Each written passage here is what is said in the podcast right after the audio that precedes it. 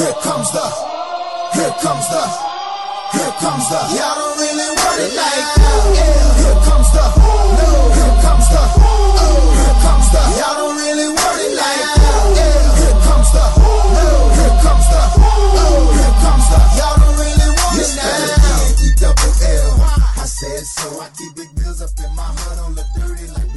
Welcome in to another episode of the Redshirts Fantasy Football Podcast. This is your host for the evening. My name is Matthew Betz at the Fantasy PT on Twitter.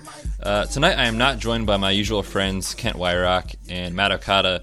Um, we're going to do a special off-season injuries episode tonight, and as you all may know uh, from listening to the podcast, injuries are a thing that I uh, take very seriously. They're they're part of my uh, strategy because of the fact that I am a physical therapist. And so, you know, when we talk about injuries and what it means for fantasy, it's huge and it has a major outcome, um, not only on how your season goes, but also into the playoffs. So, um, I have a great guest with me tonight, one that I'm very excited to talk about, uh, and one that I've been looking forward to talking with for a few weeks now because he brings a wealth of knowledge in regards to injuries and what it means for fantasy sports, and actually a little bit of sports uh, gambling and wagering as well. So tonight I've got Dr. A with me. He is the founder and chief medical officer of Inside Injuries.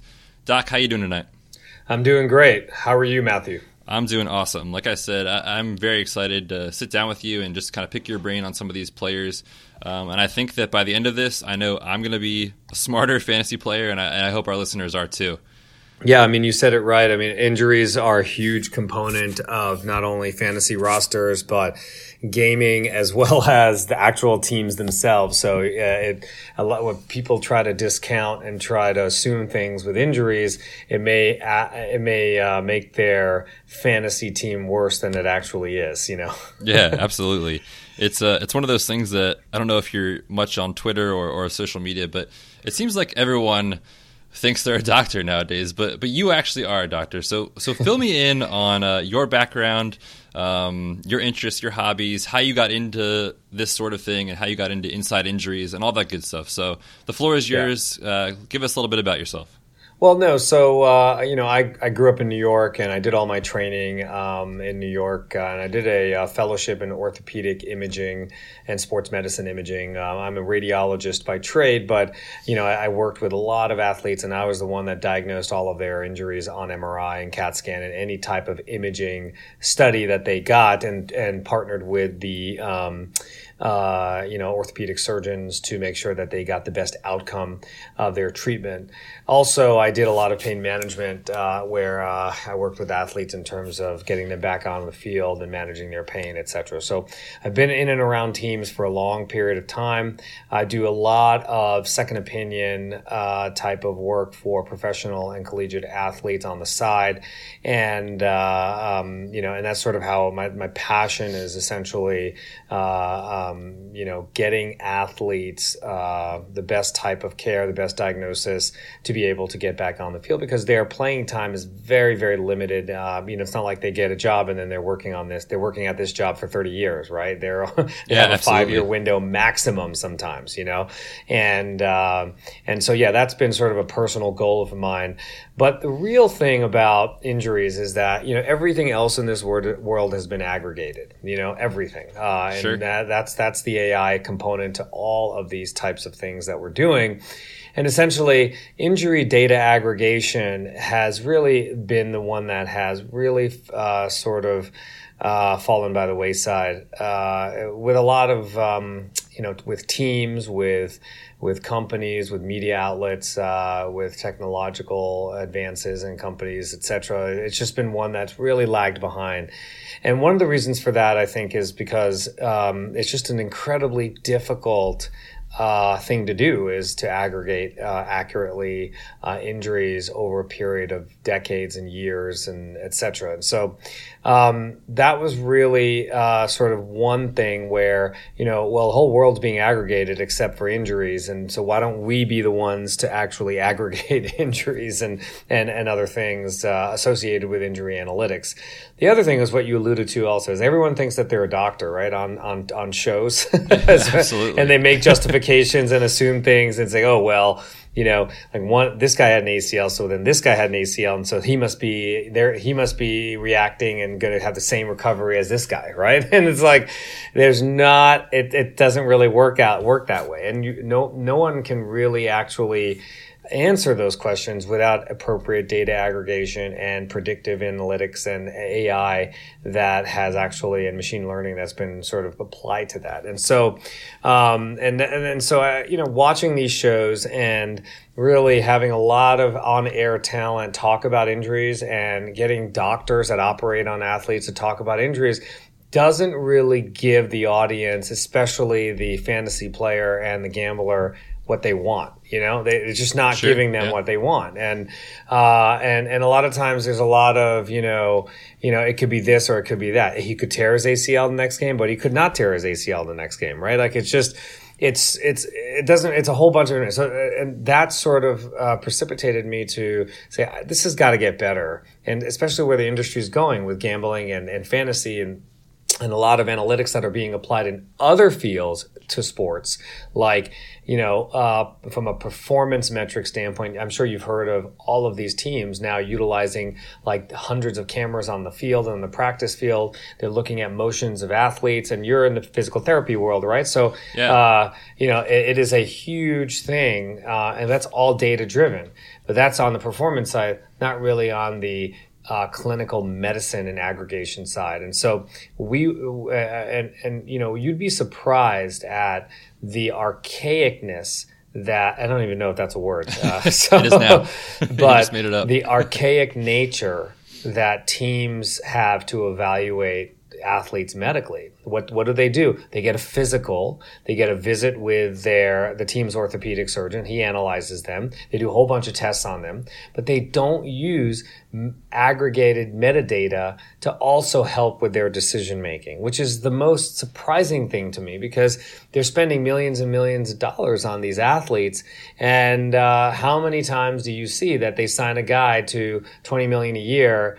For a three-year deal, and he plays thirty percent of the games, right? Yeah, absolutely. How many And times does that happen? Yeah, right? it's money All- gone, yeah, gone out the gone. window. Right, and so the and so all in general with the teams, with fantasy, with gambling, that was the impetus is to really get an understanding, utilizing metadata, not to replace the doctor, not to replace what's happening, but to add to and making it digestible and understandable for anybody that wants it, essentially. So that's kind of how you know, uh, you know, we got into this, um, and we also found out that hey, if you aggregate the last ten years of hamstring injuries in running backs and determine what their severity is, and then assign a sort of um, uh, mathematical algorithm and a, stat- statistical a statistical method to say how likely is it will this athlete sustain another hamstring injury in the next season?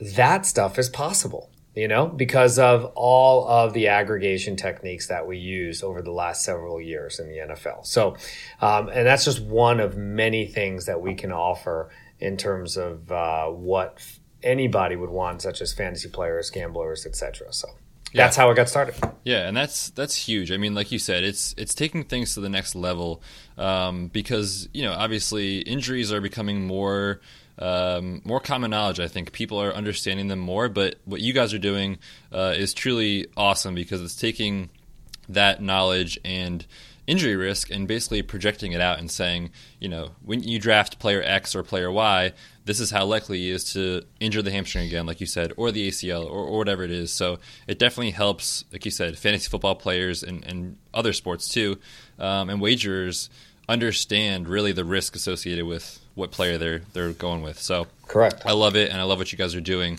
Um, I follow you guys a lot, and it's exciting to watch. So keep it up; it's great stuff. Thank you. Absolutely. So let's get into the the fun stuff here. Um, we brought up the sports wagering a little bit, and you might have heard there's a big game coming up here in about a week and a half. That's right. Uh, the Super Bowl is coming up here soon, and, and we've got the Patriots and the Rams. So, um, you know, it's a huge game not only for the country to watch and sit down for, but sports gambling for the Super Bowl is out of control at this point. I mean, I didn't look up any statistics or anything, but I understand that there was an absurd amount of money being placed um, on the Patriots as soon as the game line was announced a few days ago after the games on Sunday. Um, coming in now, the Patriots are favored by about two and a half points, and the over under is is 58. So, with the knowledge that you guys have in terms of sports wagering and how that plays into the injuries and vice versa, how would you guys be recommending looking at this game uh, from your standpoint? Sure.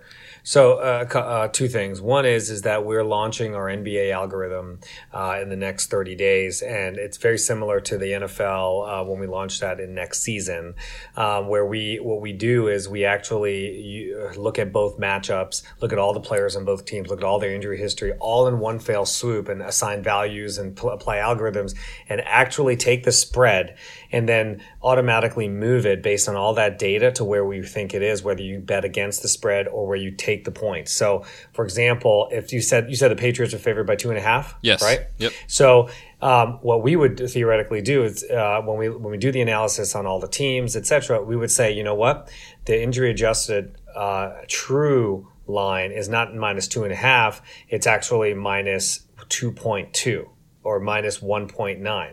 So now we're telling you that we don't think the Patriots will cover because of this added factor that they their injury scores on all, based on all this aggregated data is is going to prevent them from getting to that level essentially to cover the points. Does that make sense? That makes sense. So, yeah. so yeah, so we're actually telling everyone to bet against this spread because the Rams are just so much more better off from an injury analytics standpoint, basically. Now, we don't take into consideration anything else. So the spread, we leave it at that and it doesn't significantly change, but we add the injury, significant injury data analytics to that spread, essentially.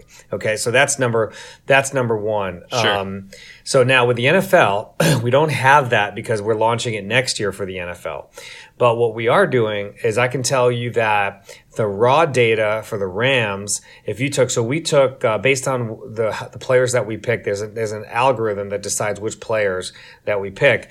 But we you you take the quarterback, you take the the two top running backs, you take the three wide receivers, tight end, and then you take all five offensive linemen basically. Okay. Okay. Yep. And you, you calculate and you basically look at all of their injury risks and all of what they what we call an HPF, which is the health performance factor. What that means is, in colloquial terms, it's essentially out of hundred percent, what is this guy? Essentially, okay, based on any injuries that they have sustained this year or a current injury that they're facing, um, and essentially above eighty percent is at peak health. Okay. Okay. And so if you take all of these players on the Rams, um, their HPF, which is the injury impact on performance, basically, they're at an average of 94.33%. Okay. That's a really, really good number. It's an incredible number with Todd Gurley being the lowest because of all the injuries that he had, but he's at 84%. Sure, okay. yeah. But everybody else, I mean, relatively speaking, they have recovered nicely from their injuries and they're at 80. So it's a very interesting, like teams that are at the top of their game at the end of the season, usually this number correlates nicely because they're all healthy, essentially. that makes right? sense, yeah. So 94.33% is what the HPF is. The injury risk category is basically what is the likelihood that this team is going to get plagued by injuries in this next coming game. And anything less than 10.5% is considered low. So IRC for the Rams is uh, for the I'm sorry for the offense. I'm sorry, uh, Matthew. This is just for offensive. Offense. Got it. Okay, so this is um, that was six point one seven percent.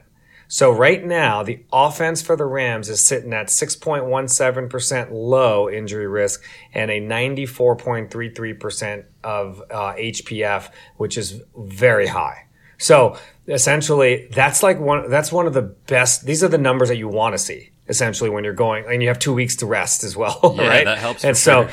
it's a great number for the Rams in terms of their injury analytics uh, for the offense. On the Patriots offense, you have an average HPF of 88.67, still in peak category, but six percentage points less than the Rams. Okay. So, you know, they are healing nicely. They're a little bit more banged up, but, um, you know, like Sony Michel's at 83%. So he still just flopped over into peak category because finally, we always say this that the Patriots listened to us and rested him when we told them to rest him. and they, and then smart, that's right? what did They're the trick, right? yeah. And so, um, and so, yeah, so they're at, They're at 88.6. So both teams are in category. They're in, they're in the peak category. It's just that the Rams are much, they're six percentage points higher. But the difference is, is that their injury risk category essentially is 12.92%. So that means there's a thir- almost a 13% chance in the Super Bowl that they're going to get impacted by injuries in that game versus the 6% that the Rams have, essentially. Sure. So that's the offense, meaning the offense will get impacted, essentially. Okay? Yeah. Now, the defense is 10.45 total uh, percent for the Rams and 12.91% defense for the Patriots. So very close together, only one and a half percentage points. And they're both. Te- like they're both in in a uh, uh, a um, it goes from low to um, like uh, moderate risk. Okay, Okay. and so they're both in moderate risk category. Even though the Rams are just flopped over the border, um, the the uh, the injury risk for the Patriots defense is just only a percentage point more than that. So they're uh, we would consider this statistically almost the same Yep. Defensive wise, and they're they're the HPFs are almost identical too. They're at eighty eight percent for the defense and eighty five percent for the Patriots. I meaning eighty eight percent for the defense for the Rams and eighty five percent defense for the Patriots, basically. So I think it all comes down to, from an injury standpoint, the offensive healthiness of the Rams, basically. And so if we were to do an injury analysis, I don't know exactly what the spread, what the adjustment to the spread would be, but it would probably, because of that number, it will be more like instead of minus two and a half, it would be like minus 2.1 or 2.2, which means you should take the Rams with the points. Beautiful. I mean, I'm sorry, Rams, you bet against the spread, basically. Right, right. Yeah. To Rams So- to um, be able to lose by less than less than three points. Two, less than three points, yeah, correct. sure. Okay, Um, so there you that's have it. there you go. So that's that's the that's the betting algorithm in a sense, the part of it. that's awesome. Um, you heard it here first. Dr. A guaranteed or your money back. Bet it all on the Rams. No, I'm just kidding. Um, that's a very helpful insight for those of our, our listeners that do like to dabble in that realm of, of fantasy sports and sports wagering. So, uh, super helpful. Thank you for sharing that information, Dr. A. Uh, what we'd like to do now is just go ahead and transition right into um, a lot of off-season injuries that Yeah. we're going to be worried about when we look ahead towards draft season for fantasy coming up in July and August this year. Um, I was going to start and go position by position with this because of the way I have it listed on the doc here, but I feel like it would be smart of us to just go ahead and transition right from that Super Bowl talk Yeah. going into Rob Gronkowski because we know the injury history with him is well documented, and there are a lot of them. So there's reports coming out. You know, he could retire at the end of this year, um, and if he wins the Super Bowl again with the Patriots, I would personally believe that those are more likely to be true than not. But let's just say, for the sake of this discussion, that it doesn't matter what happens in, next week. It doesn't matter what happens, you know, for Gronk. He's healthy going into the offseason. If he plays in 2019, what should our our listeners be aware of with Rob Gronkowski? Yeah. So, so one of the good things is that um, so if you take what our what the injury risk was for him in the beginning of this season, uh, this past season, it was roughly about um, you know fifteen percent. Right now, it's back. It, it went up because he got injured uh, this season, then and then he basically came back. So um, right now he's at fourteen percent, which is just above you know not low injury risk, but not severe, but it's just in the moderate category. Okay. Um, uh, but he's at peak health. He's at 87%. So that's good. He's made a big recovery from all of these injuries that he had dealt with all season, basically. Okay. Now, but the beauty is, is that you could take our injury risk category, uh, and we're, we're going to vet this out before next NFL season. But but uh, you heard it here first. You take the injury risk, so it's at fourteen percent, and there's uh, what is there, seventeen games in the season, right? they so there's 17 weeks. They play 16 games. Uh, 16 games, right? So you have 16 games, and you take 20, just take 14% of 16, which is basically two games, essentially, right? Yep. So uh, maybe two to three games. So instead of, so he played 13 games this season. Our injury risk predicted that he would play 13 to 14 games this season. It's amazing when that happens, right? It's beautiful. Right, yeah, It's beautiful. And so when so one of the things that these uh, everyone that's listening should know that whenever we issue an injury risk category, they can take that and multiply it against that uh, uh, total number of games uh, games played, like this uh, the games they have on the schedule. So if we have somebody at thirty eight percent, we we're thinking that he's missing more than a third of the season this year. Yeah, which is huge. I mean, Yeah. huge for fantasy because Yeah. there's only so many weeks, and if your guy's not out there, it just crushes your lineup. So Correct. um, yeah. that's so ma- that, that's massive. That so for the game, so for this game, he's at the best he could possibly be in two years because he was he's been battling so many injuries that he's at 87 percent and 14 percent. He couldn't be better in terms of what all of his previous injuries. And we have a, I mean, we have injuries from him from 2012 in the database, and like I mean, it just, you know, he's got probably the longest injury history of almost all the players in the database, right? Yeah, it goes back And a while. So, yeah, and so um, so yeah, so he should be he should be in peak health, and you know, fourteen percent injury risk. Uh, you know, it's not it's not thirty, right? It's fourteen, Sure. and so Sure. he's okay. Yeah, I think he'll be fine for the Super Bowl, and for next year, it's really about his age. You know, like it's, it wouldn't be an injury thing unless he gets injured in the Super Bowl, right?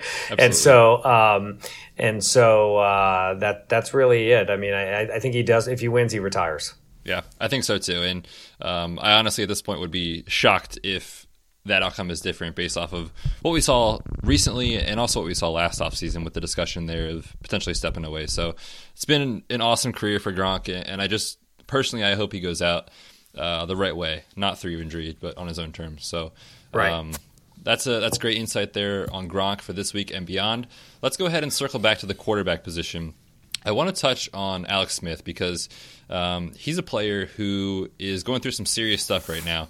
Uh, recently, there was a post on Twitter that Alex Smith was out at a Washington Wizards game, and I think everyone on social media saw him with his external fixator on around his ankle and said, "Oh my gosh, what is that monstrous looking thing?" Um, so, Doctor A, maybe you can speak to what that is for our listeners, why it's being used, and maybe what we need to know about Alex Smith as he con- continues to rehab this offseason. Yeah. So uh, first of all, the I don't, I don't know if you saw the video, Matthew, of that injury. I mean, it is a classic motor vehicle accident injury. I mean, it's bad. It was that bad. Um, Yeah, and it was so, nasty. Uh, fracture dislocation of the ankle. Uh, obviously, I think it would be much more devastating to a running back uh, because of the about the amount of force and pressure that they put from side to side motion, etc. Quarterbacks are different because they're not running with the football, um, and so uh, you know uh, they they actually if if if a, if a running back suffered this type of injury, his season would most greater than eighty percent chance, not just the season, but his career may be over. Wow. Okay. Yeah. And so with Alex Smith, because he's a quarterback, there's a chance uh, that he will come back. And just the data shows that. Uh, grade four, we call these grade four ankle injuries for running backs. When you look at the longevity of these guys in the league, once they have gr- less than 20% of these guys come back. Yeah, Ever. it's it's crazy. So- it's just a career so, ender and yeah. totally changes everything. Right. And qu- quarterbacks, though, greater than 50% stay.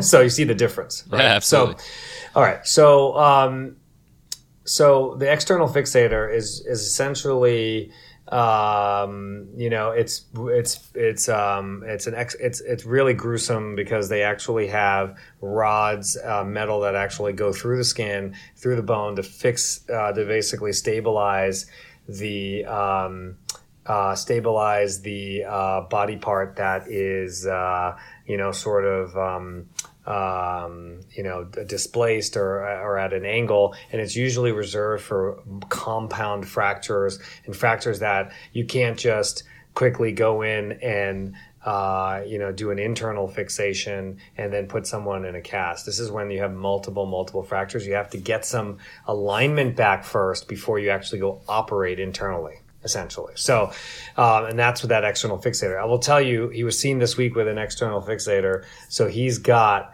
a long way to go, essentially. And there's, we are predicting that he is, um, he, he has a 50 50 chance of starting in the 2019 season, and it may be going all the way to December of 2019 before he would be ready.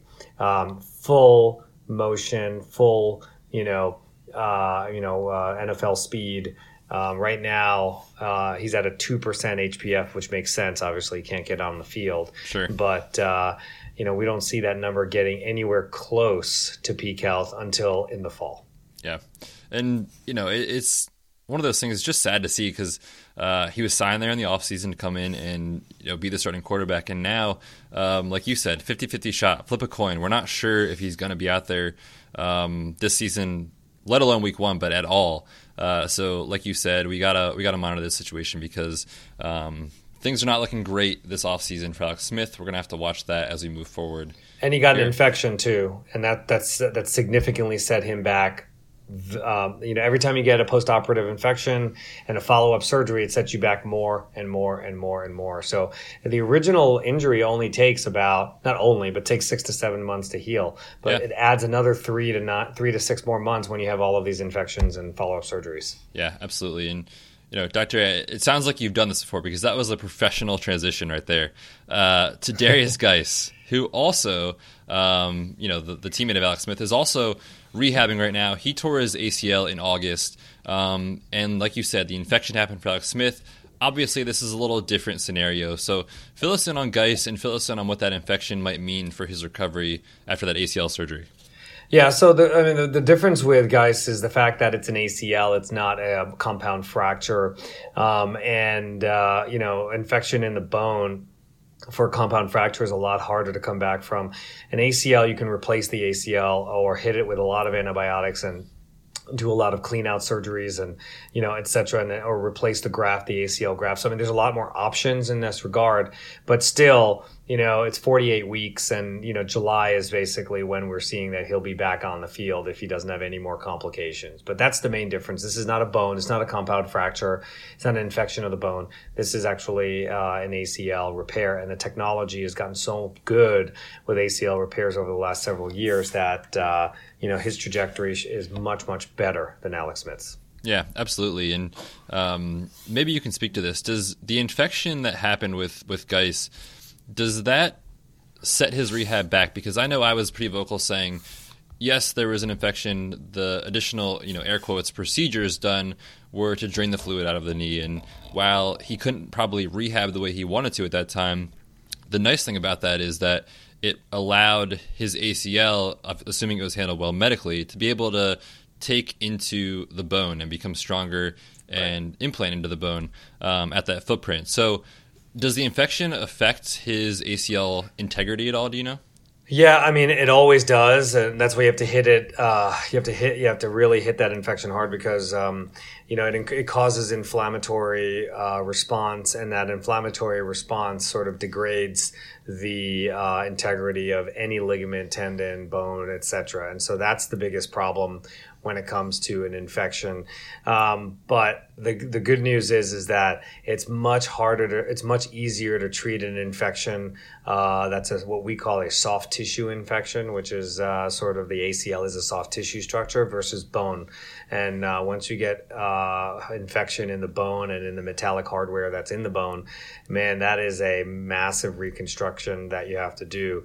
And with an ACL, um, you can you have other options like you can do a cadaver graft or you can find other grafts to actually like replace it and once the infection is cleared and they do quite well he's still significantly delayed you know normally a full thickness acl tear in this day and age takes seven to eight months he's at he's at um, you know 48 weeks you know right Sure. now Yeah. so he really put him back Yeah, absolutely.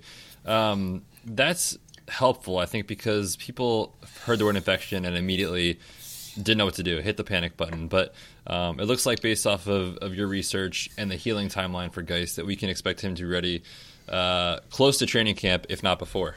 correct yes july is what we're looking at not we don't have a specific date yet but we will Beautiful.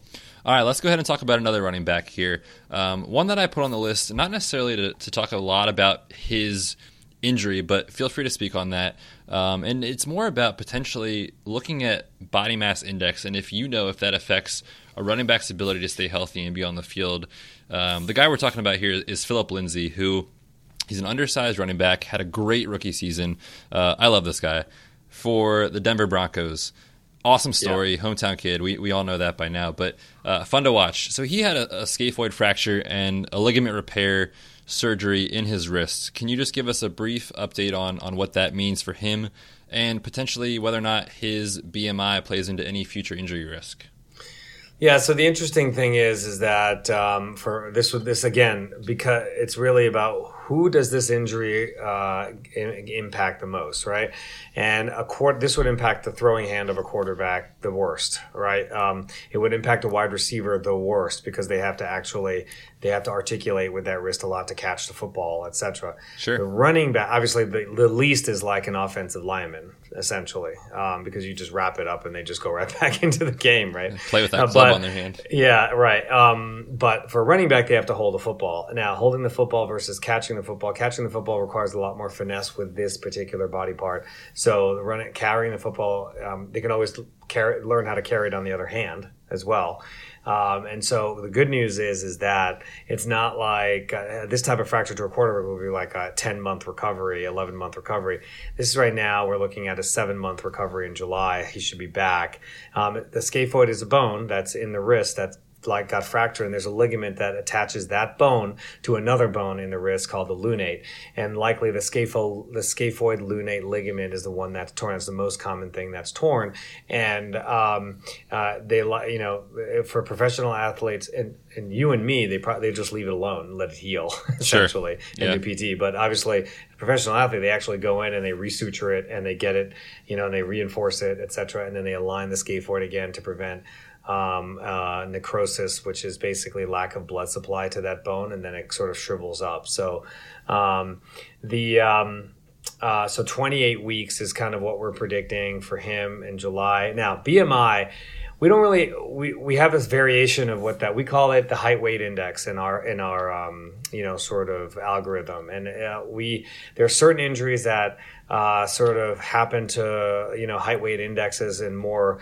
th- taller, thinner type running backs versus uh, the opposite extreme, which is like what Phillip Lindsay is, which is the sort of thick, short stature type of uh, running backs, and sure, uh, and then in between, etc. And so, you know, uh, this is what we would classify this as. This is more of a freak type injury. Sorry for the uh, professional term I used. uh, this is like a, an injury that you cannot predict, so to speak, because this is a very rare injury. It's one of the rarest injuries. Um, we normally don't see this at, at all in, in, in football, but um, and so you know having him suffer this, I don't think the BMI really has anything to do with it. What we have seen is that these smaller, stock, not smaller, but t- uh, shorter, stockier, heavier athletes tend to suffer more from you know blunt force trauma type injuries like concussions and fractures and you know these types of things the more finesse quick to move around like a Sony Michel or that kind of stuff that are not like stocky they tend to have more ligament and tendon issues essentially yeah. so that's kind of the bmi uh, question you had awesome yeah that's that's super helpful um, I want to talk about one more running back, and then we'll get into a wide receiver. Um, I put this guy on the list not necessarily because he's coming off of an injury or anything like that. Um, he's actually not coming off of playing football at all in 2018. We're talking about Le'Veon Bell. Um, he also has a, a, pretty lengthy injury history, um, so you can feel free to touch on that if you'd like to. Otherwise, I want to know personally: Does taking time off or taking um, a whole season off in Le'Veon Bell's case because of the holdout, does that increase his risk for injury in subsequent seasons, um, not only in 2019 but potentially beyond, due to the fact that maybe he's not returning in, you know, quote unquote football shape or, or we're ready to go or what have you there. So maybe you can speak a little bit uh, about what's going on there with Bell. Well, uh, Le'Veon Bell, uh, and you caught me by surprise here. I did not have Le'Veon Bell on my list. oh, I'm sorry. yeah. but no, but to answer your question, um, I think you also wanted to know about uh, Devonta Freeman uh, as well, or sure, yeah, yeah. Um, and so, um, you know, both of these guys. So to answer your high level question, yes, rest helps injuries. No matter what you do, no matter how it, it will help. So someone that's um, you know took a season off or you know etc. All of that stuff, um, you know, they will definitely allow their bodies to heal. The problem is, is that there there needs to be a right balance. So if you take three months off to heal an injury and then sort of get back into the game, you don't really lose a lot of game speed.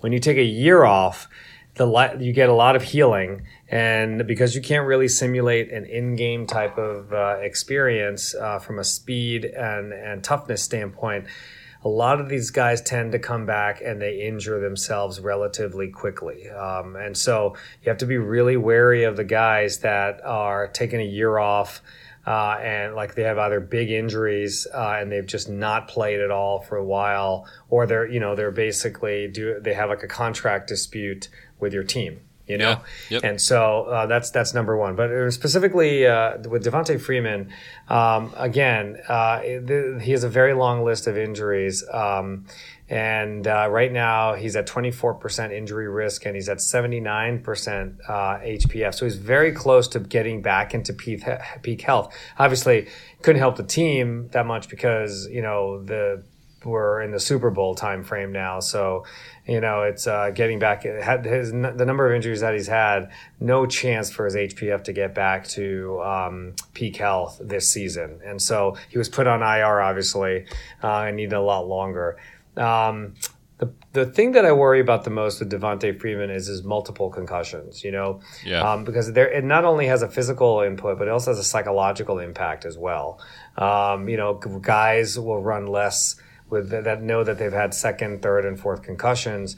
Their concussions are easier to get, and they try to avoid getting a concussion. Meaning, of course, everyone should avoid getting a concussion, but that also means protecting yourself and that may not mean you know that you know going across the middle and reaching for a pass you may drop that pass now you know sure yeah absolutely. Uh, and so sense. that that there's a big psychological component which obviously will affect his performance um, and uh, you know and that's what I really worry about him in terms of uh, you know future for Devonta Freeman um, and so yeah you know I would even though he's at he'll be at you know peak health by the time next season starts He's at currently 24% injury risk. He will probably be close to 20, 20 22%. So he'll miss five games at a minimum in 2019.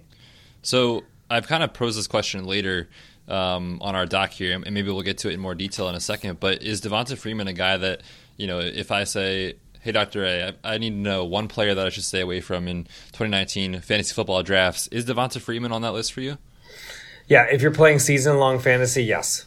yeah, that's you know. that's what we focus on a lot on on yeah. the Redshirts pod. We do talk dynasty and DFS as well. Um, but yeah, speaking of redraft, Freeman is a guy that I agree with you. I'm very nervous about uh, in yeah. 2019.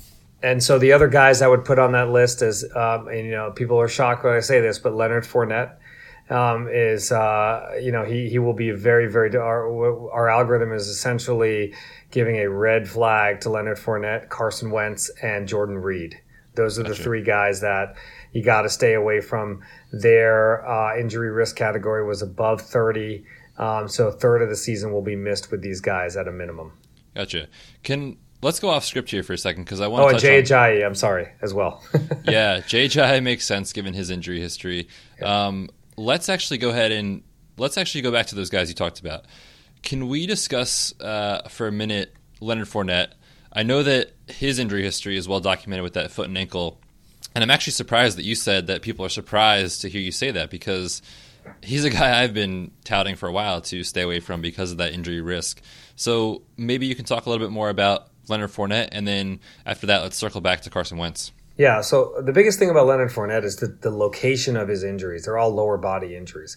And for a running back, that is a devastating type of collection of injuries because that's all they use essentially. I mean, in terms of their speed, that's how they make all their money, you know, and cutbacks and you know avoiding tackles, etc.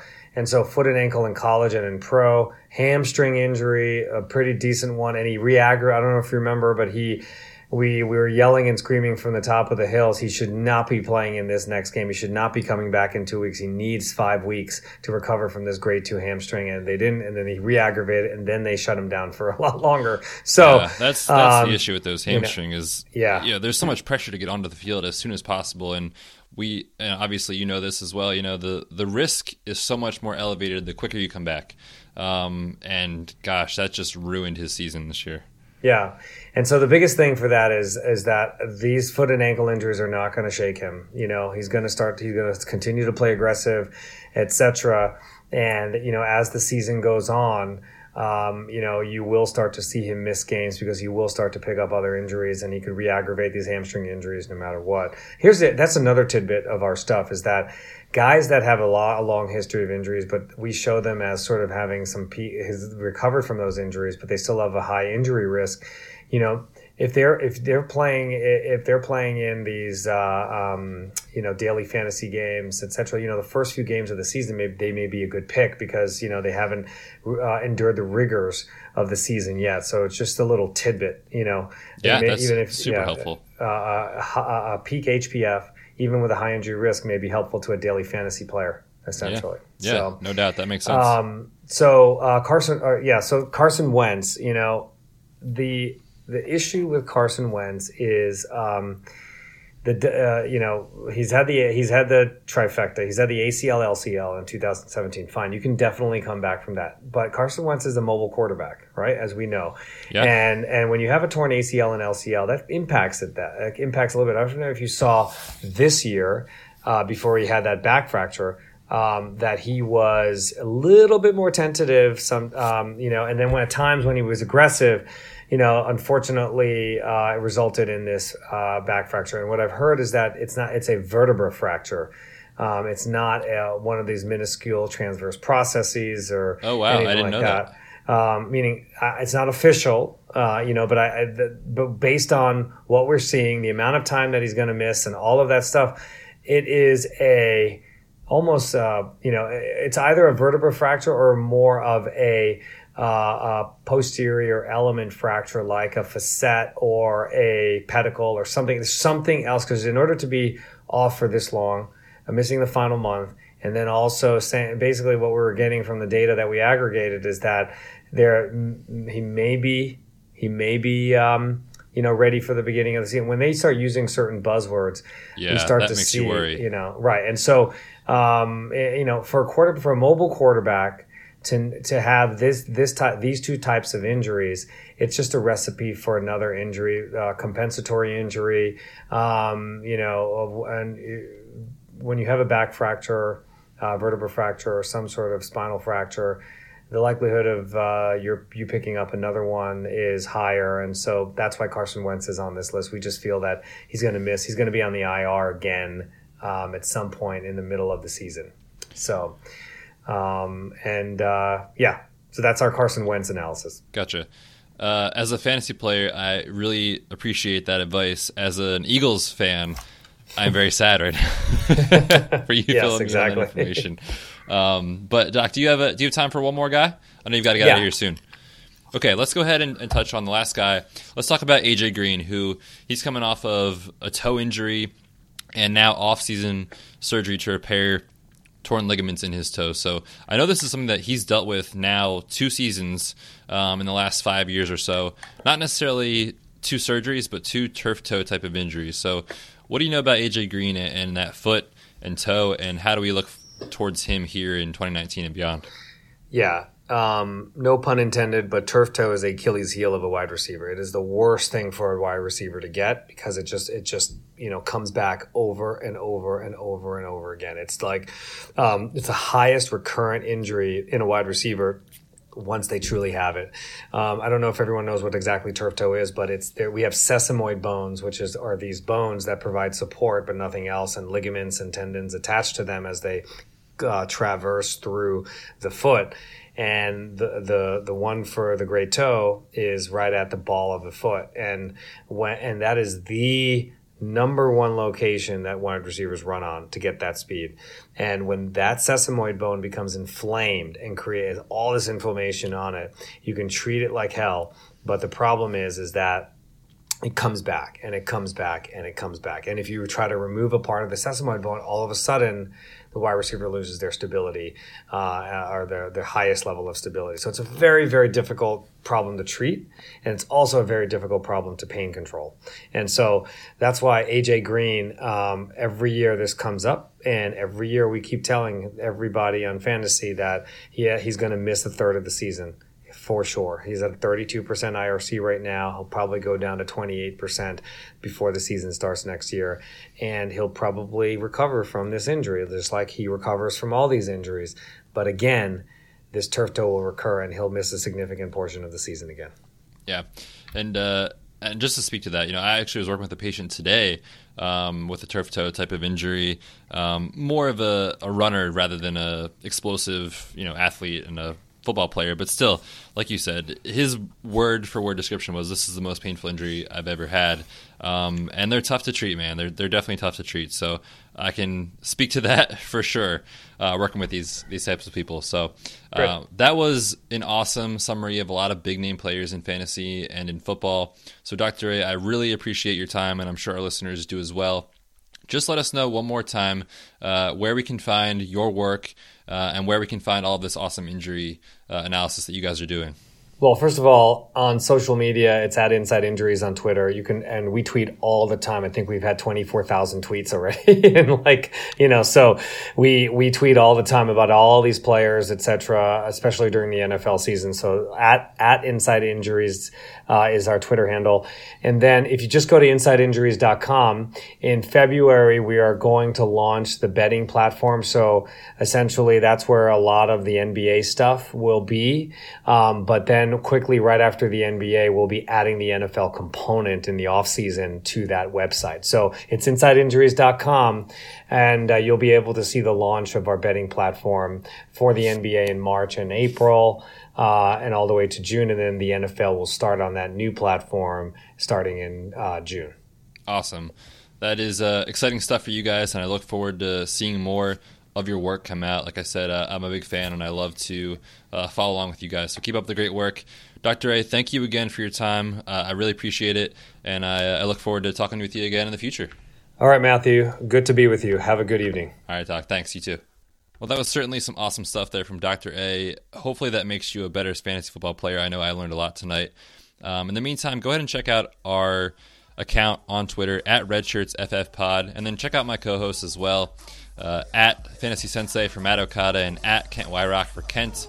Um, we're going to be back with a lot more content this off season as we get rolling here in the next few weeks. So stay tuned. There'll be more coming from us here in the near future. In the meantime, we are the Redshirts.